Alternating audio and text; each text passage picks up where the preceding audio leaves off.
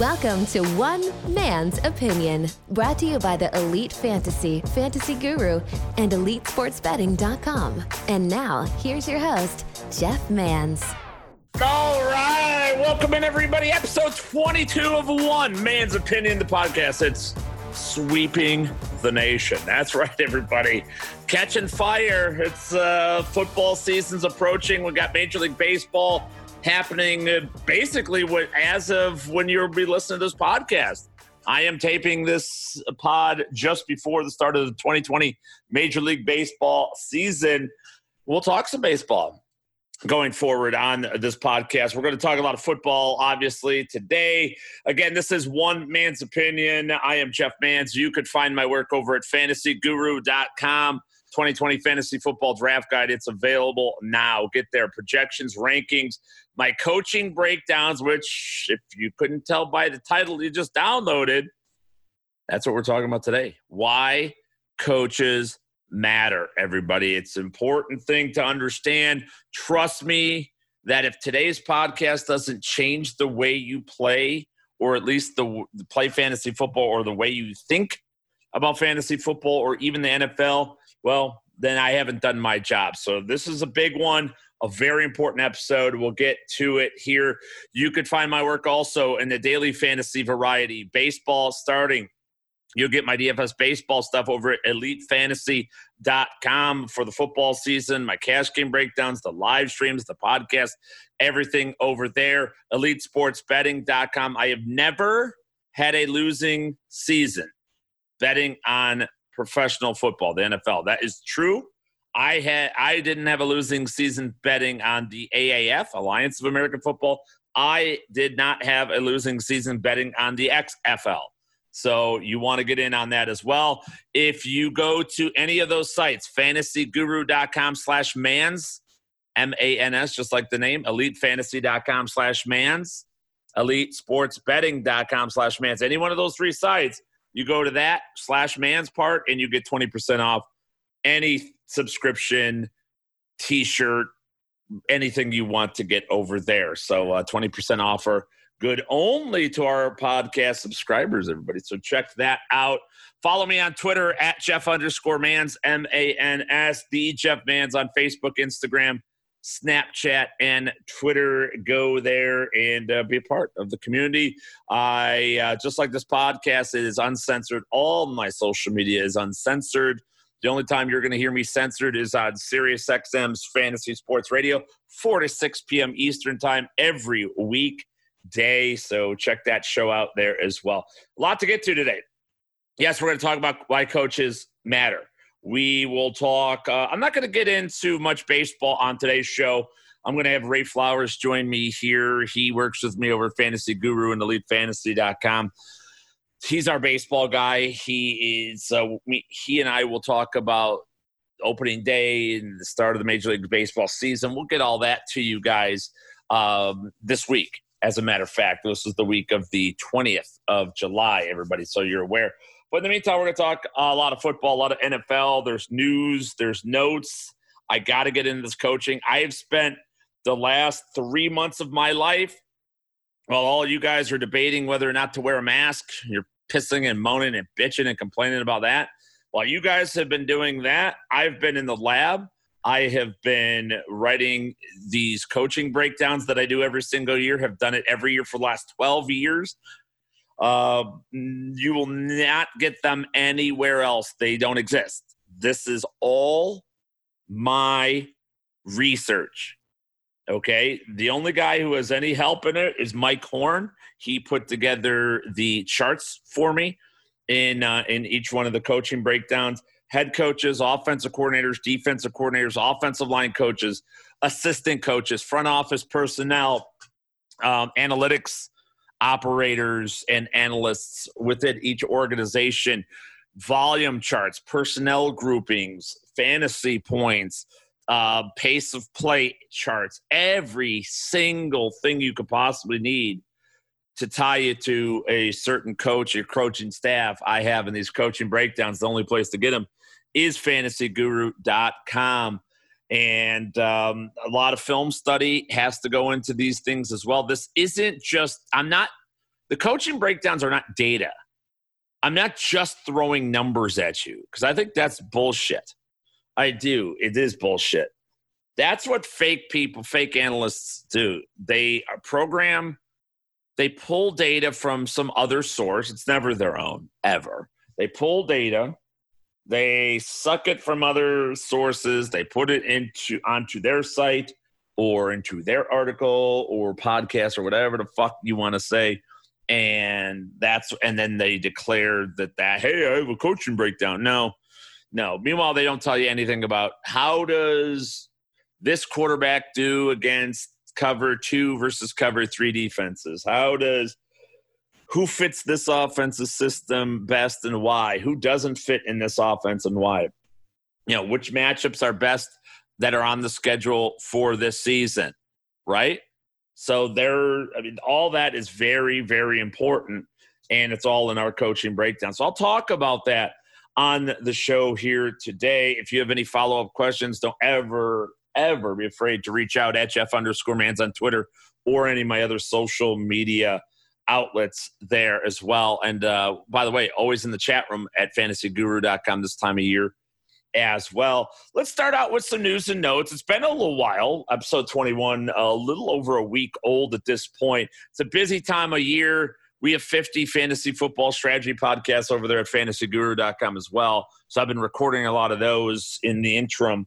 So, yes, you guys feel neglected. I'm sorry. Uh, very sorry for that. But uh, we will try to pump uh, more one man's opinions out with more regularity. A lot of topics. If there are topics you guys want me to hit, it's subject matter. Remember, this is not censored. This is whatever we want it to be. This is the one place I can go and talk about literally anything you guys want me to talk about. And uh, my life, this industry, the companies, and all this shit is wide open. It's on the table. I'm not shying away from any difficult conversations ever, quite frankly. So, with that, let's get into the news of the week and let's start out with the most difficult topic and one I'm sure is on your all of your minds in one way, shape, or form, and that is will there be an NFL season? Last weekend, over the weekend, the NFL Players Association got a bunch of its star players out on social media and they started this whole wave of we want to play, but we also want to be safe. And we haven't been, the Players Association has not been informed of such things, and the Players Association has not been agreeable to cer- certain things. I'm going to read for you what JJ Watt posted because JJ Watt, and by the way, um, he was one that posted like a, a bullet point thing. Russell Wilson, um, a lot of other prime NFL players posted these things as well that they want to play, but they want to be safe. Russell Wilson's wife Ciara's pregnant as we speak and is going to have a baby. We talked about Dominic Smith, the left tackle for the Tampa Bay Buccaneers that came out a week or two ago. Uh, and he's not threatening not to play, saying he's not sure if he's going to play either, and a bunch of players like him. So what JJ Watt wrote and oh, Richard Sherman came out and said it as well. He said, first point, we want to play, period. We want to play. Second, we want to be as safe as possible. All right, third bullet point. The NFL can mandate that players show up to training camp regardless if any agreement has been reached between the NFL and the NFL Players Association. Fourth bullet point, we have not been granted the full and proper training camp acclimation period necessary as recommended by the medical and training staffs. Fifth bullet point, we still do not know if there will be daily testing, every other day testing, etc. Uh, sixth bullet point, we still do not know if there will be preseason games or not. Seventh bullet point, we still do not know how a positive COVID test will be handled in regards to others in close contact, in the huddle, directly engaged with, etc. Seventh bullet point, I lost track of this point. A strong and fair opt out clause for those at higher risk or those with family members at higher risk has still not been agreed upon. The Ninth bullet point if players do not show up on time They can be fined or considered in breach of contract, even if health and safety protocols have not been agreed upon, or IDER, that's the infectious disease emergency response plans, have been approved. 10th bullet point again, we want to play. All right. And that was, he sent that out three, four days ago. Uh, actually, two days ago. He sent that out two days ago. In that time, the NFL has already said there will be no preseason games. Gone. It's done. Uh, they have already handled what the opt out clause is that any player could opt out and not void their contract for fear of higher risk. They've already solved that issue. Um, they have not solved the issue of what happens if they do not show up on time or, or hold out or what have you. Uh, they have solved the uh, daily testing policy. There will be daily testing in the National Football League. If you have, if the overall percentage is under 5%, if testing positive, if it's under 5%, there will go to every other day. If the number's over 5%, they will have every day testing in the National Football League. So literally two days ago, the NFL's already pounded out two different, or uh, I'm sorry, four of the 10 solutions. Well, two of them are we want to play.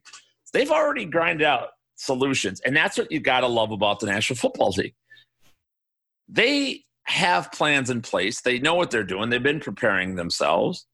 And there's always going to be issues and there's going to be this this COVID-19 shit is not going away. It's a part of all of our lives. Every single one of us is going to have to deal with it on almost a daily basis in whatever form that is. It could be with our work, with our homes, our family life, our personal life, our uh, private life, whatever we're always we're going to be dealing with this for a while, and the NFL is going to be dealing with it for a while. But the fact of the matter is, folks, for anybody concerned that there's not going to be a football season, you're wrong. I don't know what else to tell you. Your baseball starts in a day. Uh, one day from now, we'll have Major League Baseball regular season being played. We have NASCAR. It's been going on for over a month fans are in the stands at NASCAR events now already, which is crazy, I think. It's aggressive, but it, it is what it is. PGA Tour has been on for over a month. We've had Korean baseball for four months going on. We have the NBA set to return in less than a, or about a week. We've had three different soccer leagues, La Liga, Bundesliga, and now the English Premier League all go off with several degrees of hitches. They've been there's been positive testing and there's been regular testing and everything else. But a sport like soccer, I think, is very similar to that of football without the tackling necessarily. But it's running all over, players on top of each other, the whole thing. And we've seen a couple positive tests, and they've they do quarantined, test retested, got everybody situated the UFC. We've seen Jacksonville and Las Vegas holding uh, multiple events at each venue. Now, Fight Island in Abu Dhabi has had, what, three fight cards as of this recording as well? So that's been going on. Sports are back, ladies and gentlemen. So we it's just a matter of how we deal with it. And NFL is in that process as well. If you're a fan, don't worry whatsoever or I mean, worry about the players, worry about the game, sure, but you're going to have football this fall. It's it's an absolute guarantee. If you're a fantasy football player, you're going to play. You better get on your shit. You better not. You better not be sitting around fucking off thinking you're going to. Oh yeah, there's not going to be a season because you're going to get your ass kicked. That's what's going to happen. If you're not up on everything that's going on, there were guys like me and a ton of us over at fantasyguru.com that not just our workers, our subs. I mean, we we've had more subs already sign up than have signed up by this time any previous season. The demand for it is large. So you think you're going to wait and no, maybe that won't happen. You won't have to put in work or you're wrong. And when that invite comes, you're probably best off ignoring it because you're going to get your clock cleaned, I have a feeling. That's what I have. I have a feeling that's what's going to happen. So be careful with that or get on it now. You still got plenty of time, but as of this recording at least. But don't just sit there and wait till September and see maybe they will, maybe they will. They're playing. Football's back. It's happening. Deal with it no matter what. That's the bottom fucking line. Period. No preseason games, though. That will be interesting. That changes a lot of things. I think rookies are going to be further behind than we ever thought they would be. Like again, we've talked about this in the past, but running backs aren't nearly as behind the eight ball as rookie quarterbacks, tight ends, wide receivers in that order. All right, those are the positions that I think have the most to lose. I think that rookies, if you want to talk about all positions, rookie quarterbacks have the most difficult time. Rookie cornerbacks have the second hardest time acclimating. It's already tough to be a corner in the NFL, let alone you're not learning these routes and teams and practices and all that stuff. You're you're in a lot of trouble there. I think that um, safeties are right behind them. I think tight ends are right behind them as far as difficulty is concerned. Like wide receivers are right there, right behind the tight end position as far as difficulty right? The, the easiest position are running back, edge rushers. You just pin your ears back and go? I think those are the two easiest. Eh, eh, I think interior offensive linemen, interior defensive linemen, and then offensive tackles as far as the easiest time and easiest, least amount of preparation it takes to get acclimated. So take that into account when you're dealing with rookies and drafting rookies and investing in rookies in 2020 fantasy football leagues. Uh, other news. So that that's the any comments you guys have at Jeff underscore Mans. Again, I tell you all the time, but that's what's going on there. Um, let's get to some other news, real news around the NFL. Uh, interesting thing happened the other day. Antonio Brown who I, I've been pretty bullish on. I drafted him in my Scott Fish Bowl 10 league this past uh, couple weeks back. Pretty bullish on him playing in 2020 after a suspension. He announced via Twitter that he's done all he can in NFL, basically, that he's retiring. This he does not have an agent currently. He we know what a loose cannon. I don't know who's a bigger loose cannon on Twitter, by the way, Antonio Brown or Kanye West these days. You guys see Kanye? What you see? Yeezy. See this guy's off his fucking mind. Um, we've all been there, Yeezy. Don't worry about it. we've all been there. We've all lost our mind on Twitter at one point or another. But Antonio Brown came out, so that that obviously hurts. My latest rankings over at Fantasy Guru, I had to lower them. I'm still in. I will say I'm still in simply because when you get now after him announcing this, all right. And Seattle, a week ago, Seattle kind of came out and said, all right, we're probably not going to sign him. They're sort of focused on getting Josh Gordon reinstated, which I think is a mistake. I think Antonio Brown is a much better risk than Josh Gordon. Uh, it's crazy that people think the opposite, but whatever. Um, Antonio Brown is a great wide receiver. He's a Hall of Fame type wide receiver. He is still uh, a relatively young man at 31. He's he still has a lot to offer and he just needs to control his emotions. He did that for six months. He's been pretty good for six months now. He kind of, you know, early retirement announcement, all that shit, kind of losing it, but not not like calling the police around and screaming words at them and everything else. He's not gotten that bad. The suspension will only be two to four games for Antonio Brown too. So if you get Antonio Brown, whoever you're drafting I drafted him in the 12th round of a 22 round draft in my Scott Fish Bowl league, and I was totally excited and happy about it. However, if you, with him announcing this, now I think his draft value drops. I think his, I think a lot of people now will stay away. But what I ask you is, who would you rather have? Like at this point, if you get to the round 13, 14, 15, in your let's call it a a redraft league, meaning you draft new every year, who else is on your radar at that point? right? Is it Chris Conley, Corey Davis, like KJ Hamler? You know what I'm saying? Like, who else is who's who's interesting you there? and what are where are those?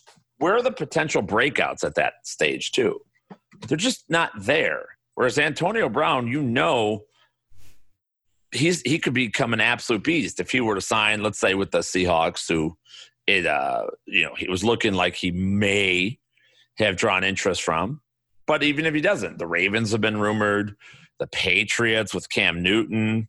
I mean, there's a lot of different landing spots for Antonio Brown if he decides to play football. Now, I totally understand that seems like a pretty big if at this point, but it's still well worth what you're investing and what it costs you. If you were drafting, if you had to draft him, let's say in the eighth round or something, then uh, it's a whole different game.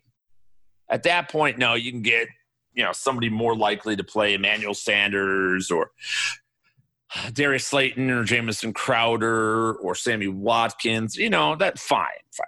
Draft them ahead of it. But if you're you know you get down to drafting the Chris Conleys of the world or the uh, um, I, Van Jefferson, you know, uh, what? Why not take the chance on Antonio Brown? At the very least, you have an empty roster spot and go pick up the first guy who's available that breaks out. That's the way I would treat that. So, um, that's my thoughts on Antonio Brown. Still in on him, but only you know last pick in the draft, second last pick in the draft. Go ahead, take the shot, and see what happens. The LA Rams, Sean McVay came out just today, as a matter of fact, and has announced, well, we're going to be running back by committee. You know, we have a four headed monster here, and we're really excited about this, yada, yada, yada. Oh, coach speak in the preseason. How much have we missed this, folks? We've missed this uh, for a full year, isn't it? It's um, it, it's kind of wild because remember Darrell Henderson was their third round pick from a, a year ago. And Darrell Henderson had ankle surgery this offseason. So uh, he should be fine, good to go by start of training camp and all that. But they spent a second round pick on Cam Akers. You know, Malcolm Brown started out last year being the goal line back for Todd Gurley and mixing that. He kind of played ahead of Henderson for most of the first two thirds of the season before Henderson overtook him late. But why do you draft Cam Akers in the second round if you're going to just mix them and match them?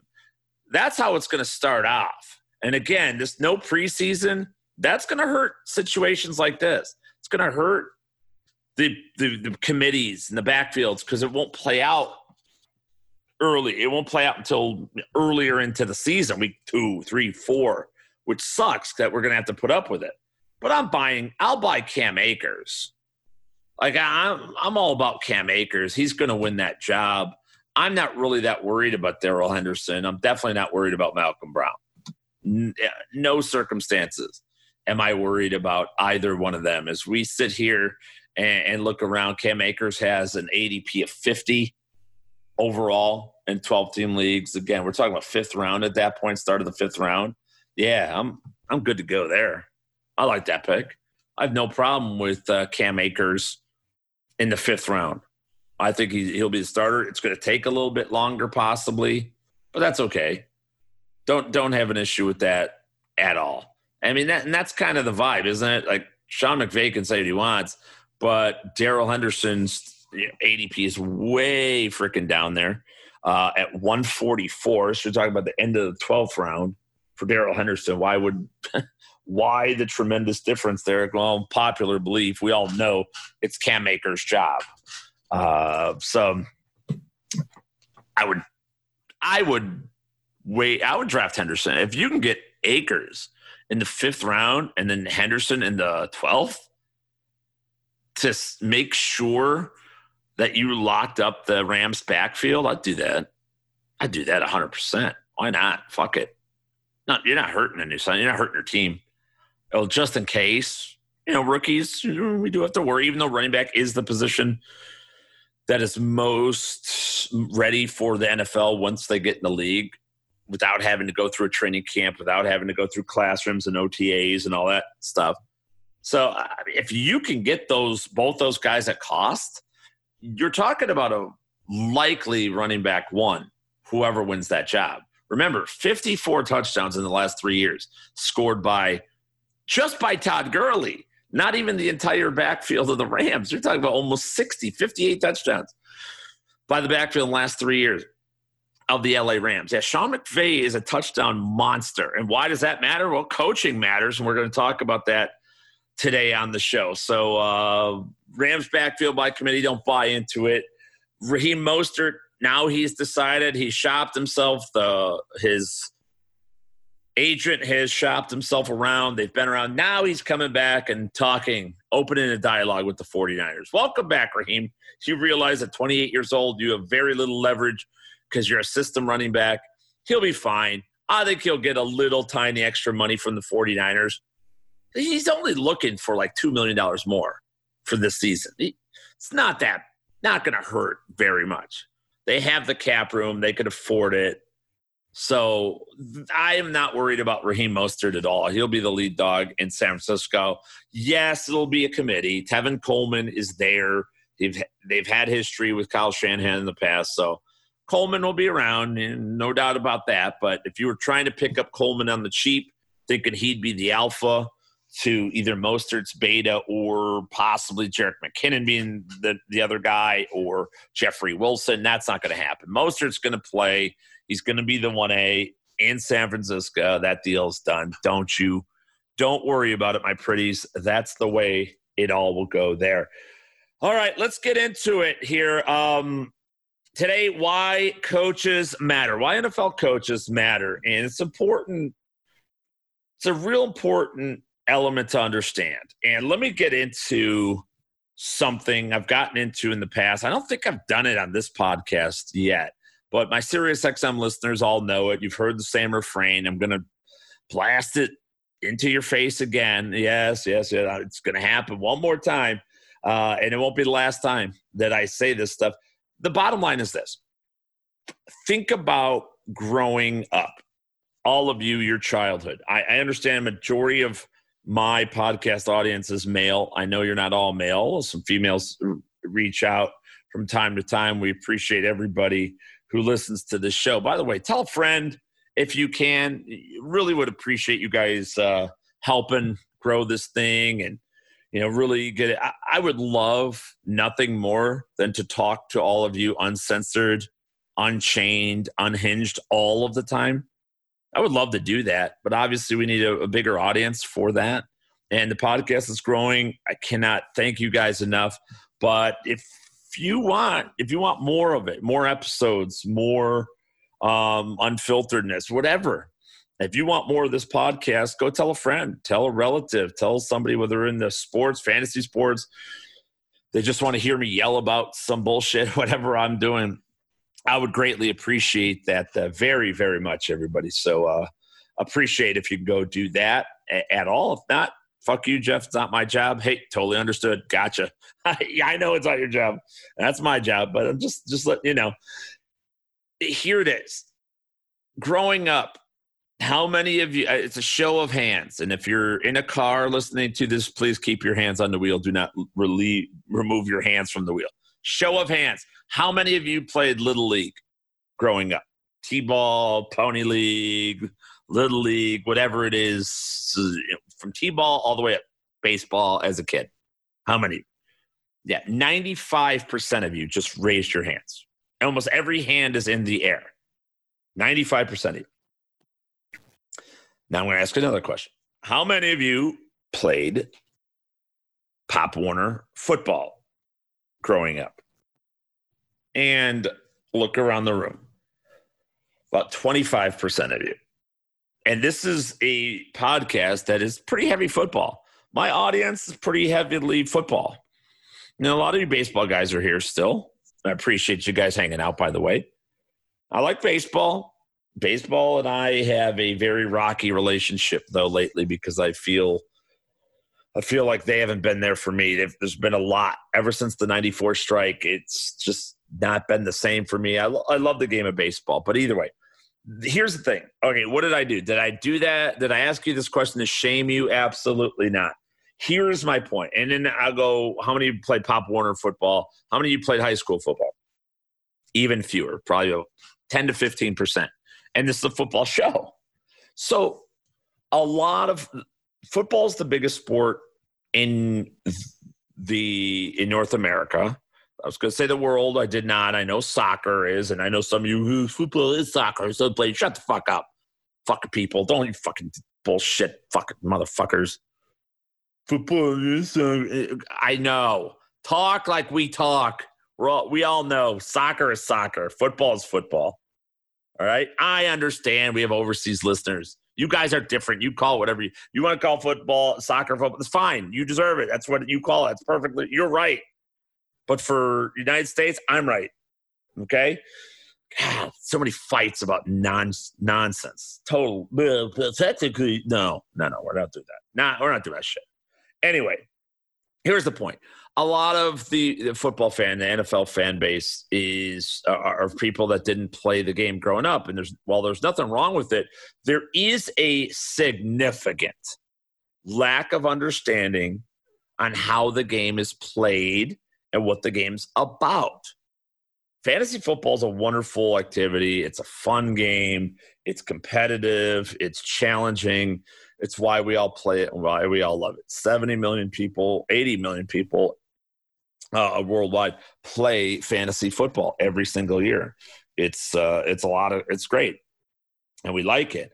But at the same time, and this this is a major problem within the industry, my industry where I work. I work in fantasy sports. I write for Fantasy Guru, Elite Fantasy, EliteSportsBetting.com. I broadcast for SiriusXM. I've done uh, terrestrial radio and television. I have a movie called "Living the Fantasy," uh, a documentary film that I, you know, from years ago. I mean, I, I've done everything there is to do in this space, and I know my competition. I know uh, my fellow brethren in in the industry. And the one thing I could say, and I don't mean any disrespect by it, because it's just for one, it's true. A lot of people don't understand how football is played. They don't understand the, the nuances of the game. And let me explain to you a little bit about that and what I mean by that. Football is unlike most sports. In baseball, you you have a turn. Everybody gets a turn. Oh, I'm hitting third. I'm hitting first. I'm hitting fourth. I'm hitting ninth. I'm hitting eighth. If you're in Little League, I'm batting 13th because everybody gets to hit, right? Everybody gets a turn. In a Major League Baseball game, everybody, one through nine, they have a turn in the lineup take your turn. You're at bat. Everybody plays a position. Everybody's part of it. The ball could be hit anywhere at any time. All right, it's all equal. Basketball, same thing. 10 people on the court at once, five on each team. Pass it around. This guy will get a little bit more than that guy, maybe. And sometimes this guy will get it more, and this guy's got a hot hand. And everybody touches the ball. Everything goes around. It's it's fluid and it's quick and action packed in basketball. Same with hockey baseball we have a set order football isn't like those uh, isn't like those sports football there's a thing called a playbook the playbook is what you do you can't do all the other things and that's where analysis gets themselves in trouble we all get in trouble when we say that guy's fast that guy's quick lateral quickness great size great hands all of that is true. Even, well, you know, none of our analysis is always 100%, obviously. Right? Not, we're not 100%. Fuck, who was I on last year? Who, who was one of my misses last year? I gotta do a whole show. I'm gonna do a whole show about my misses from last year, hits and misses. Uh oh, Donte Moncrief. That was a big one last year. Oh shit, that sucked. Of course, Roethlisberger going down, but yeah, that sucked. So not not right. Not I'm never to be 100%. But it doesn't matter if a guy is fast, if he is, if he can catch, if he's tall or and you could just say the word good if he's good or a great player. It doesn't matter unless the playbook says he gets the football. Because without the football, nothing matters. Okay. And for fantasy football, nothing matters unless he has got that football in his arm quarterback throws it, receiver, running back, tight end. That's what really matters. Okay. And if a player, Derrick Henry had a 6.1 yards rushing to the left side in 2019. If, and that's because they had Taylor Lewan and Roger Saffold on the left side of the offensive line. Okay. If that play where if running left works to 6.1 yards a carry, eh, but the playbook says you're running right or the coach calls run right, guess what? Doesn't fucking matter at your good left. You're running right. Period. Doesn't fucking matter. Okay? That's unlike any other sport. If a guy's got a great jump shot, he's going to have a great jump shot mm, what, wherever. Sure, there's a spot on the court he's better and all that. If a guy, everyone's going to get a turn at bat in other sports. Football doesn't. If the playbook has progressions for the quarterback, I played the quarterback position. I, this is another thing that I know people don't even understand. Even those who played football, I don't know how many times over the years receivers of mine wanted the football and were pissed that I didn't give it to them. And I said, "Hey, asshole, you're third. You're third on my radar here, man. And nobody's blocking for me up there. I'm getting my ass kicked here. I had to throw. The, I had to get the football out. I can't. You knew the play that was called. You knew you were third in line. You're not getting the ball with the pass rush coming at me. The progressions are important. Where's the first read? Quarterbacks just can't, hey, throw it to the guy who's open like you're on the playground. No, no, no, no, no, no, no. That's not how it works. It doesn't work like that. Throw it to the guy who's open. No, no, no, no, no. You do that. And if you don't do through your progressions, bing, boom, bang, you are off the field. The coach pulls you from the game. That's the way this goes. It's the way it all happens. The playbook means everything. The system, the style of offense and defense is crucial. Crucial. So that playbook, the system, means literally everything. And any kind of fantasy football analysis that doesn't include that is simply missing the foundation. It's like building a house on top of a cloud or on top of a lake. It's going to move and you're, there's no foundation.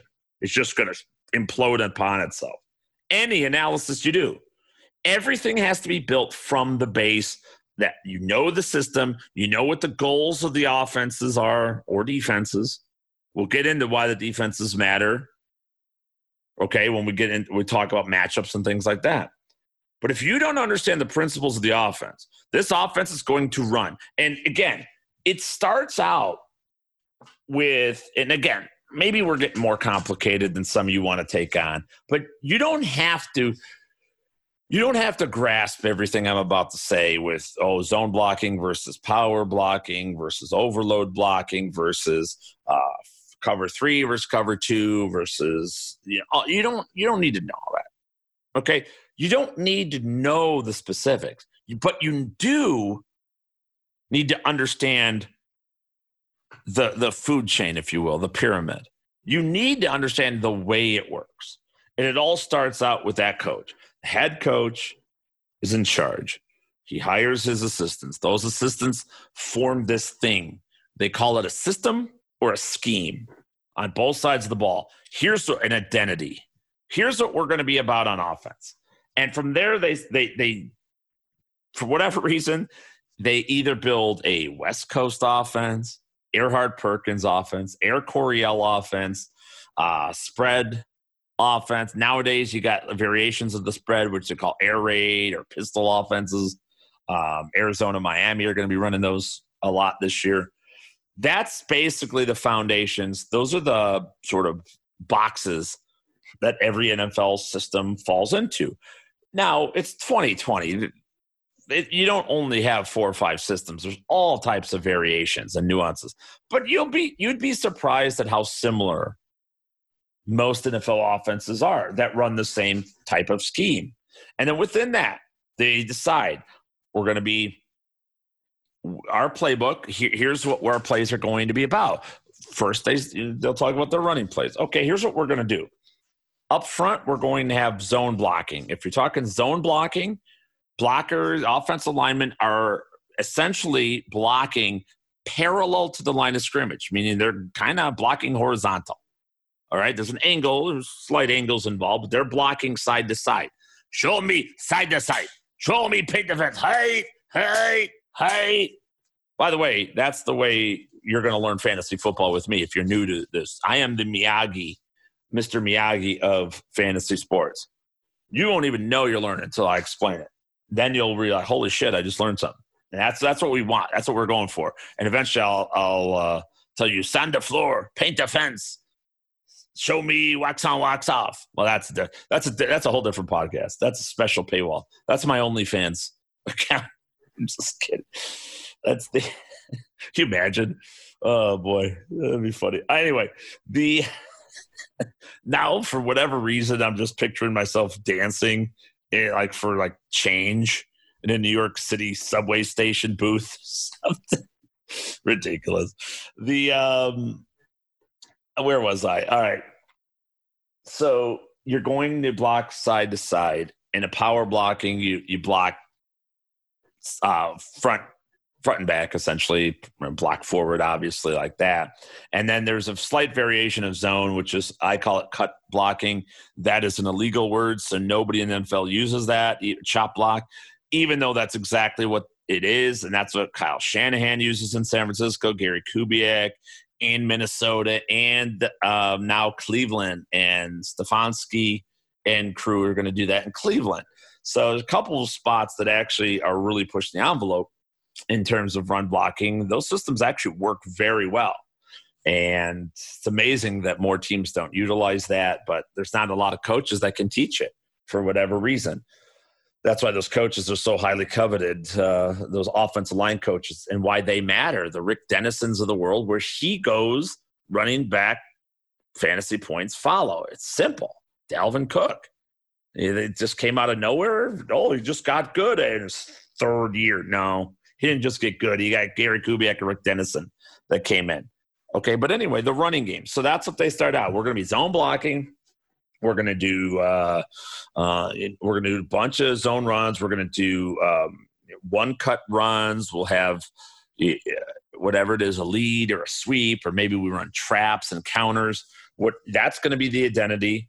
That's what we're going to be about running the football okay, cool. Now our passing offense is going to be a will will be a say West Coast, and we'll throw a lot of short passes. We're gonna we don't have great protection along the offensive line. We don't think so. We're gonna do a three step drop, quick, get the football out to its a primary read or two, make it real simple for the quarterback, and move the chains that way, dink and dunk, if you will. We'll hit them with some big plays. We'll set up big plays downfield later whatever it is, right? They, they come up with their ideology, with their their game plan, and then they form the playbook. And yeah, you can go and look at a game of Madden and find a bunch of plays that are actual NFL plays. But every team has a variation of it and how they run it. And that's we call that play design. Okay. And if you're a Madden player, you'll understand there's always, you know, that handful of plays that are basically unstoppable if you're playing against your buddies or opponents or what have you. And realistically, go look at those plays in the game of Madden, the ones that are unstoppable. It's never like a halfback lead or a uh, uh, know, whatever quick outs or some you know, basic play. It's always one of those plays that has four wide or three wide receivers, slot, and an outside guy, and they're running they're running sort of go patterns, and then the slot guy breaks off, which kind of takes the safety away, and then that outside guy turns into a post and the quarterback drops it in, you know, to drop it in over the safety, and it goes for a big play. That's play design. And that's what, you know, it's again, you could learn that shit by playing a video game or Madden or whatever, or pl- have played the game or watch a lot of football and understand how to break down film, which is one of my big passions. So, you know, those that's play design. All of this, all of it is what goes into the numbers we generate from a fantasy standpoint. All of it. All right starts out with the coach's staff, starts out with identifying the offense. It gets into our personnel groupings. Who's going to be on the field? Are they going to play 11 personnel? That means one running back, one tight end, three wide receivers. Are they going to play 12 personnel, which is one running back, two tight ends, and two wide receivers? So on and so forth. What are the groupings going to be? Who is going to be in those groupings? That's why at Fantasy Guru we have the slot wide receiver chart and things like that. So you'll know, all right, there's one running back, there's three wide receivers. Who's playing inside? The guy who's playing inside will often have the a great matchup because he's playing the weaker cornerback.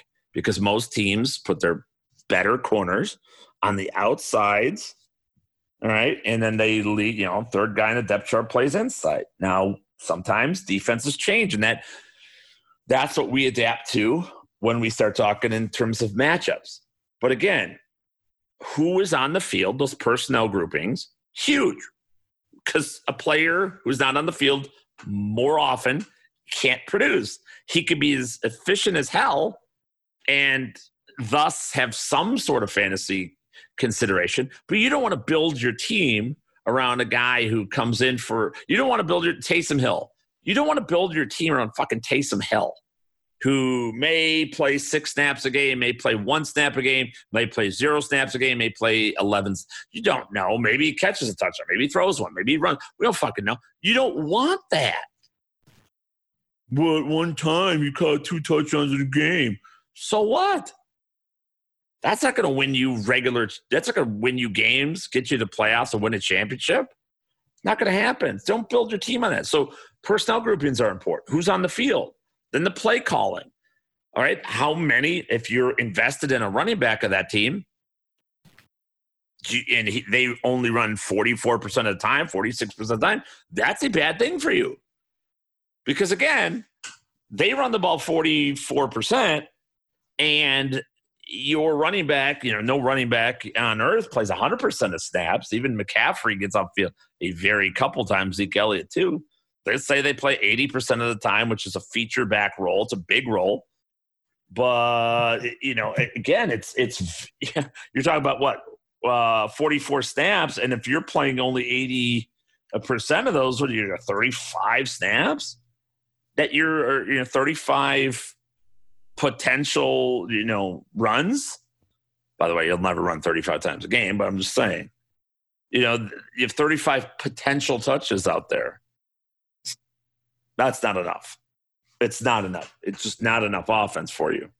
Oh, 44% of the time. I'm sorry. That, that's where my, my math got all fucked up. That's what happens sometimes. Let's say a, a standard offense will run um, 50% of the time and then 44% of that is 22 and then you're that running back is on for um, 80% of those which is a high mark which is about 16 17 so that's where you're going. So that's that's your pool of touches possible. 17 touches possible in that scenario. You see what i'm saying? It's all it all trickles down. All right? So I just need you to understand the concepts of that because these decisions are being made by the coaching staff, by the play callers, by the head coach, the offense coordinators. And how well they do comes down to the coordinators, the assistant coaches, the play designers. Think of an NFL offense like a movie. It's the script is just about everything but I like action movies and the action, and uh, I really like, uh, you know, Star Wars, and they're in outer space. Oh, fuck you. You like set direction, fine. Well, then go look at how pretty the field is, fine, whatever. But most movies, you still need dialogue. You still need something on the script. The script still explains what they're looking at. It's up to the set designers to to put it into play. But the analogy I use all the time is Jack Nicholson. I'll use it again I'll, I'll say uh, no. I'll use a different one because uh, Jack Nicholson, One Flew Over the Cuckoo's Nest. He won an Oscar. He won an Oscar in what else? A Few Good Men, As Good as It Gets. I think those are his Oscar winning. So in those movies, as good as it gets, you're goddamn right, I did. Right? He gets all. Uh, it's great, powerful scene, wonderful, right? But then you put him in Mars Attacks, and it's like, what the fuck is this? is still the same guy. And that's what our fantasy players, our running backs, quarterbacks, wide receivers, tight ends. It's the same concept. They are the same guy and they could perform magically and be MVPs of the league in one system. But then you take them, put them in a different system, and it's they're trash. Same with an actor or actress. That's the way, if you give them just a shitty script, a director, that's the way it goes. And we see it all the time. Every year, we see a player change teams and either exceed what they did at, you know, crush what they did in another place or fail miserably. And again, Donte Moncrief is a great example of that. Okay, for whatever reason, it didn't work. Square peg round hole. And I'll take the miss on that, obviously. But it Damien Williams, Damien Williams is a piece of shit. Garbage. Pure garbage. And you got cut by Miami when they didn't have anybody. He goes to Kansas City when Kareem Hunt went down and the guy wins the Super Bowl. Probably should have been MVP. Could have been MVP. Raheem Mostert was bounced around the entire league, was doing nothing. Became a star, went to a Super Bowl in San Francisco. It happens all the time. And I started realizing this stuff back in the late 90s. I realized it when the, the one that stood out to me first, I think, was I think it was actually the Denver Broncos started. I was like, what the hell's going on here? Because, you know, uh, Terrell Davis came out of nowhere. Um, for those who don't know, Terrell Davis, running back of the Denver Broncos. It's weird I have to explain this, but um, you know, he he was a guy that was a sixth round pick. Uh, I think it was Georgia. I want to say it was University of Georgia, but I'm not exactly sure. Um, I always forget what state, what college he went to. I feel like he was Bulldog. Damn it, I'm not good looking. All right, Terrell Davis. I know he's a six round pick, and he got the Denver. What do you know? Right around the same exact time he came to Denver in the exact same year.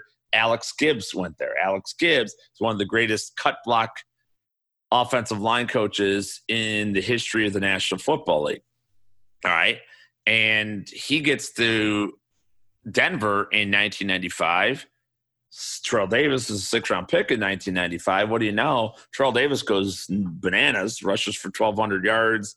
Uh, you know, I, I, don't know. I don't know what his exact numbers were, but he was, you know, star in the league kind of right off the bat. And next thing you know, he's put up 1,500, 1,700, 2,000 yards uh, in a season in 1998. He's running behind this offensive line that was a cut block or zone block scheme of Alex Gibbs. Well, Terrell Davis, nobody thought anything of Terrell Davis. Every team in the league passed on him multiple times. You know, it, it kept going and going and going. And next thing, but the next thing you know, you think, all right, the logical explanation is what? He is a star. Terrell Davis is a superstar. He's unbelievable. Everybody, you know, he's just great. He's a star in the league. He's a great running back, and everybody happened to miss on him. That's one way of thinking it. But then what happens? And was it they won a Super Bowl in what ninety eight? They beat the Packers. So ninety nine. It was like nineteen ninety nine ish. Could be 98, 99, whatever it was. Terrell Davis goes down right after his 2,000 yard season. Olandis Gary comes back. What does Olandis Gary do? Well, he runs for 1,200 yards right? He runs for 1,200 yards, is an all pro, and a stud. Olandis freaking Gary. Well, Denver just really, well, look at them. They're just really fucking good at running back. Well, okay, maybe. Maybe that's what it is. But then what happened the following year? Terrell Davis comes back, gets hurt again. Olandis Gary gets hurt. Who now? Mike Anderson, guy 28 years old, former what Navy or he was in the military guy. Another six round pick from a couple, you know, or he was a rookie that year in 2000, Mike Anderson. He runs for 1,500 yards and 15 touchdowns. What the hell is going on? And then what? Then Tatum Bell, then Clinton Portis, every fucking running back. Every one of them produced in Denver. By the way, as that was happening, something else happened. And this is the one that really got me. This was the one. It's the uh, Rams, 1998 Rams. Okay. Or uh, uh, 1999 Rams. I'm sorry.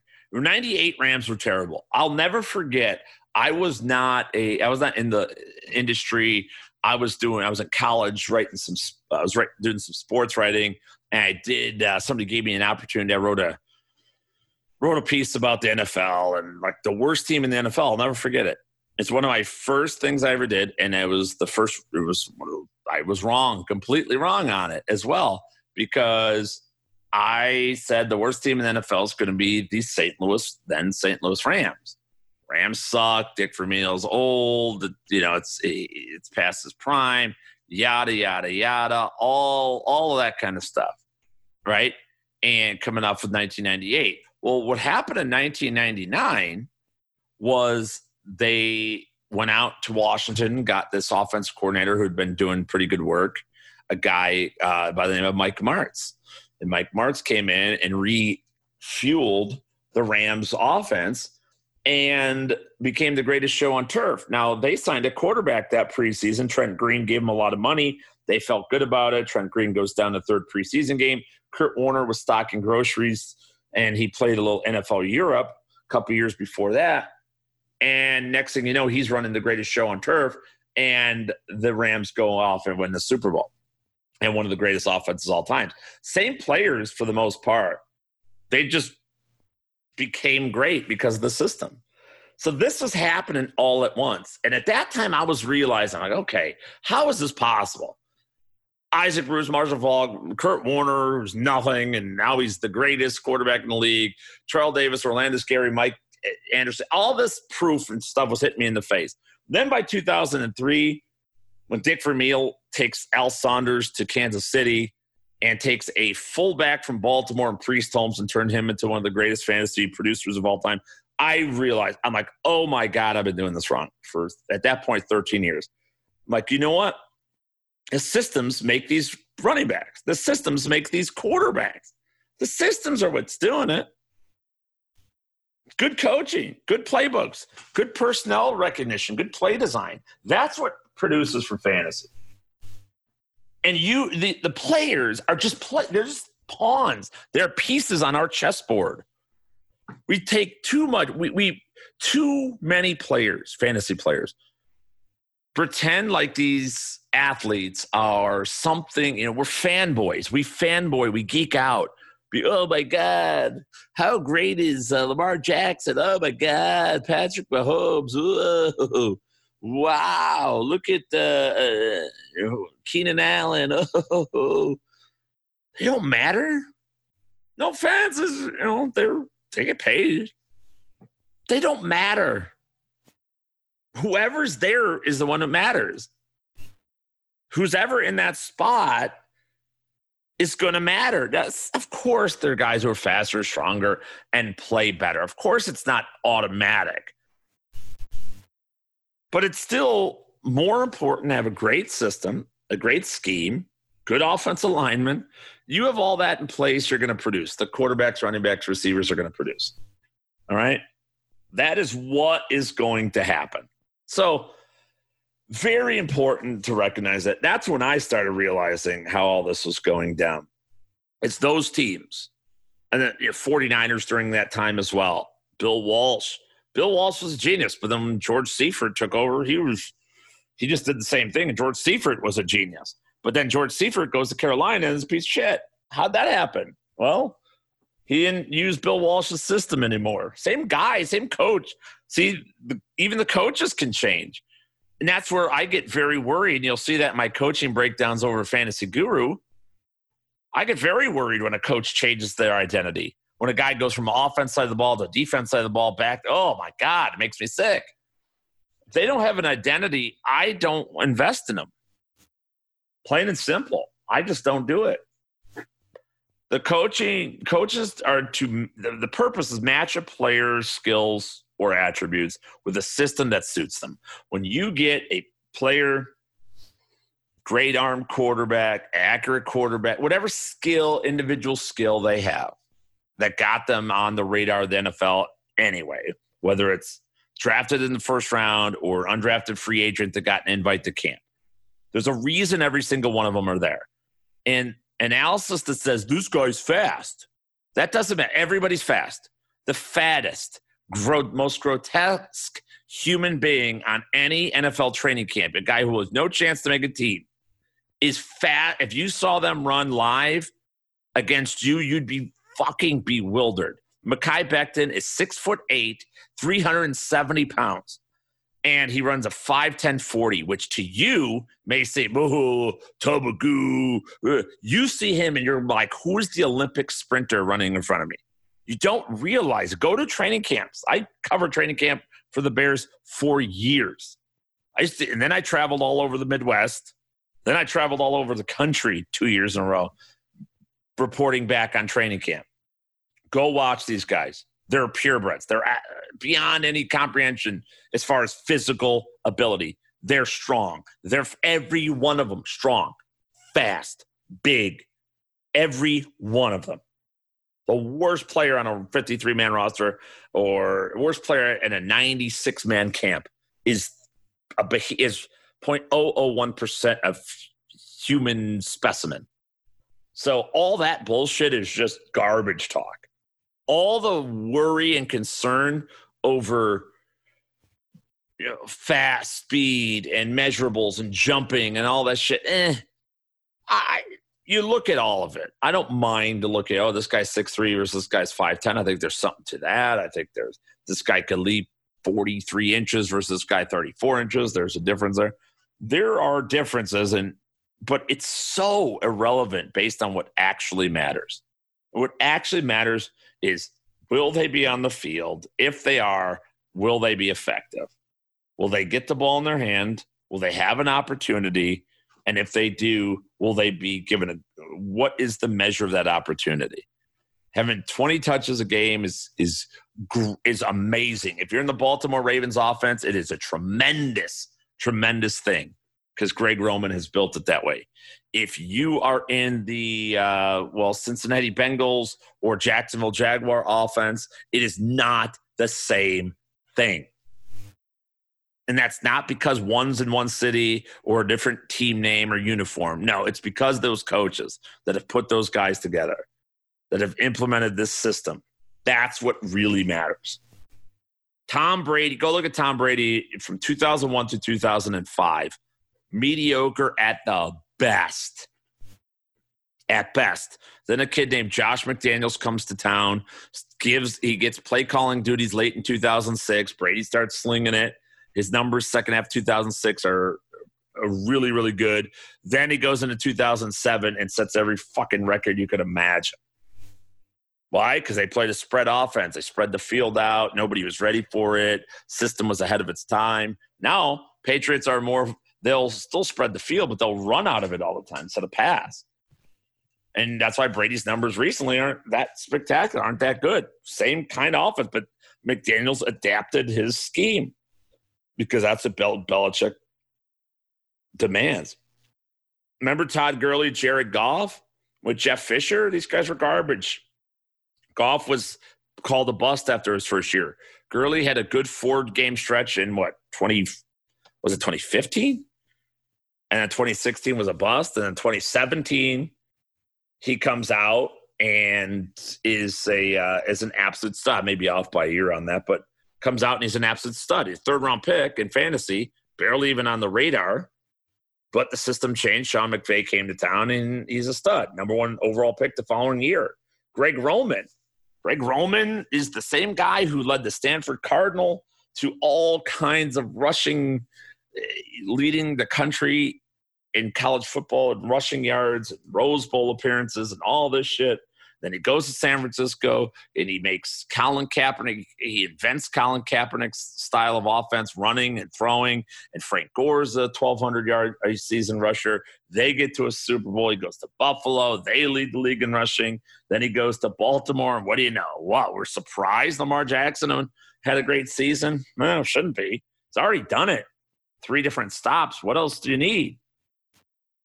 Gary Kubiak system makes Dalvin Cook break out. I think Patrick Mahomes is great. Why did uh, why did every team, well, not every, every team in the National Football League get an adequate shot at Patrick Mahomes? Chicago Bears completely, completely and utterly uh, passed on him. The uh, San Francisco 49ers, which, by the way, they always get, because uh, they made a good deal to drop back one spot and got a first round pick, uh, basically giving up Trubisky. The Browns, the Bears, the 49ers, the Jaguars, the Titans, the Jets, the Chargers, the Panthers, and the Bengals all passed on Patrick Mahomes. Every one of those teams. But would Patrick Mahomes be who he is now? He wasn't that sought after at all. Would he be anything if it wasn't for Andy Reid? Andy Reid made Donovan McNabb too. Go look at Alex Smith's numbers in 2017 in that Andy Reid offense. I love Patty Mahomes, but him, if he goes to Cincinnati, if Paul Guenther is his offense coordinator, really? Mm-hmm. He went to Denver. Hmm. Vic Fangio is head coach. Is he going to be just a baller? I don't think so. What about Le'Veon Bell? How many years I tell you about him in Pittsburgh? Everybody who replaced Le'Veon Bell put up better numbers. DeAngelo Williams, James Conner. Look at David Johnson. Look at what David Johnson did under with Bruce Arians, and then look what he did with Cliff Kingsbury. Dak Prescott last year. Why did Dak break out? Well, Kellen Moore went from the 32nd dead last pace of play in the National Football League to the number two fastest paced team. So they he had 100 more pass attempts last year. Of course, if you're a hundred more pass attempts, over a hundred, you per 70 more completions at the you know, very, very least. What are you talking about? Uh, seven yards per per uh, uh, throw, roughly 500. You know, let's call it even 500 yards on those 70 completions. of course, you're going to throw better for better numbers. 500 more yards in season just based on your offense pretty good. That's why these systems matter. That's what they mean, folks. And boy, I got there are 20 pages per team. And again, there's a lot of charts and graphs and volume reports and personnel groupings and all that. But I got write ups on every single team, every coach, everything you could imagine over fantasyguru.com. If you go to fantasyguru.com slash mans, you get your little uh, discount, 20% off, uh, 20% off the early bird, by the way, which ends on August 1st or July 31st, however you want to look at it. So go there now and get it. Those coaching breakdowns are worth that $40 uh, minus the 20%. Uh, right off the bat. I mean, then you get rankings and projections and a full year of information. It's the biggest no brainer in the history of fantasy football, everybody. So uh, there you go. All right, I've, you know, I've given you a lot. I think this has been a lot to digest for today. Again, these podcasts are going to be coming more frequently as well. But we need you to tell your friends. We need you to subscribe on iTunes or TuneIn or Google Play or however you get your favorite podcast. We need you to go out there and rally support for it. I'd love to do these as much as humanly possible, folks. It's the greatest time I have. And we'll be getting in some guests. We'll talk some baseball in future episodes. You guys, I know I still owe you the three gun story uh, as well. It's a whole show. It's going to take me at least an hour. If there's any personal uh, stuff, I know it's sports are back, so I'm I'm going more towards the sporting spectrum. But if you guys like the pop culture slash Jeff Mans lifestyle shit that I, I've done before, hey, I'm down for anything. Just hit me up at Jeff underscore Mans on Twitter, the Jeff Mans on Facebook, Snapchat, Instagram, TikTok over there as well. I'll review some drafts coming up with you, talk NFL futures and how you can make some money this NFL season as well. Drag Schuster on these podcasts. I got a couple other special guests I hope to be joining me in the days and weeks ahead. So appreciate you guys. Subscribe, like, comment, pass to a friend, tell them about it. Um, even if it's bad, negative, it's something you don't like, let me know about that too, everybody. That's going to do it for episode 22. Why coaches matter, everybody. I am Jeff Mans. You may disagree. That's okay. Why? Because this was one man's opinion. See you next time, everybody. Deuces.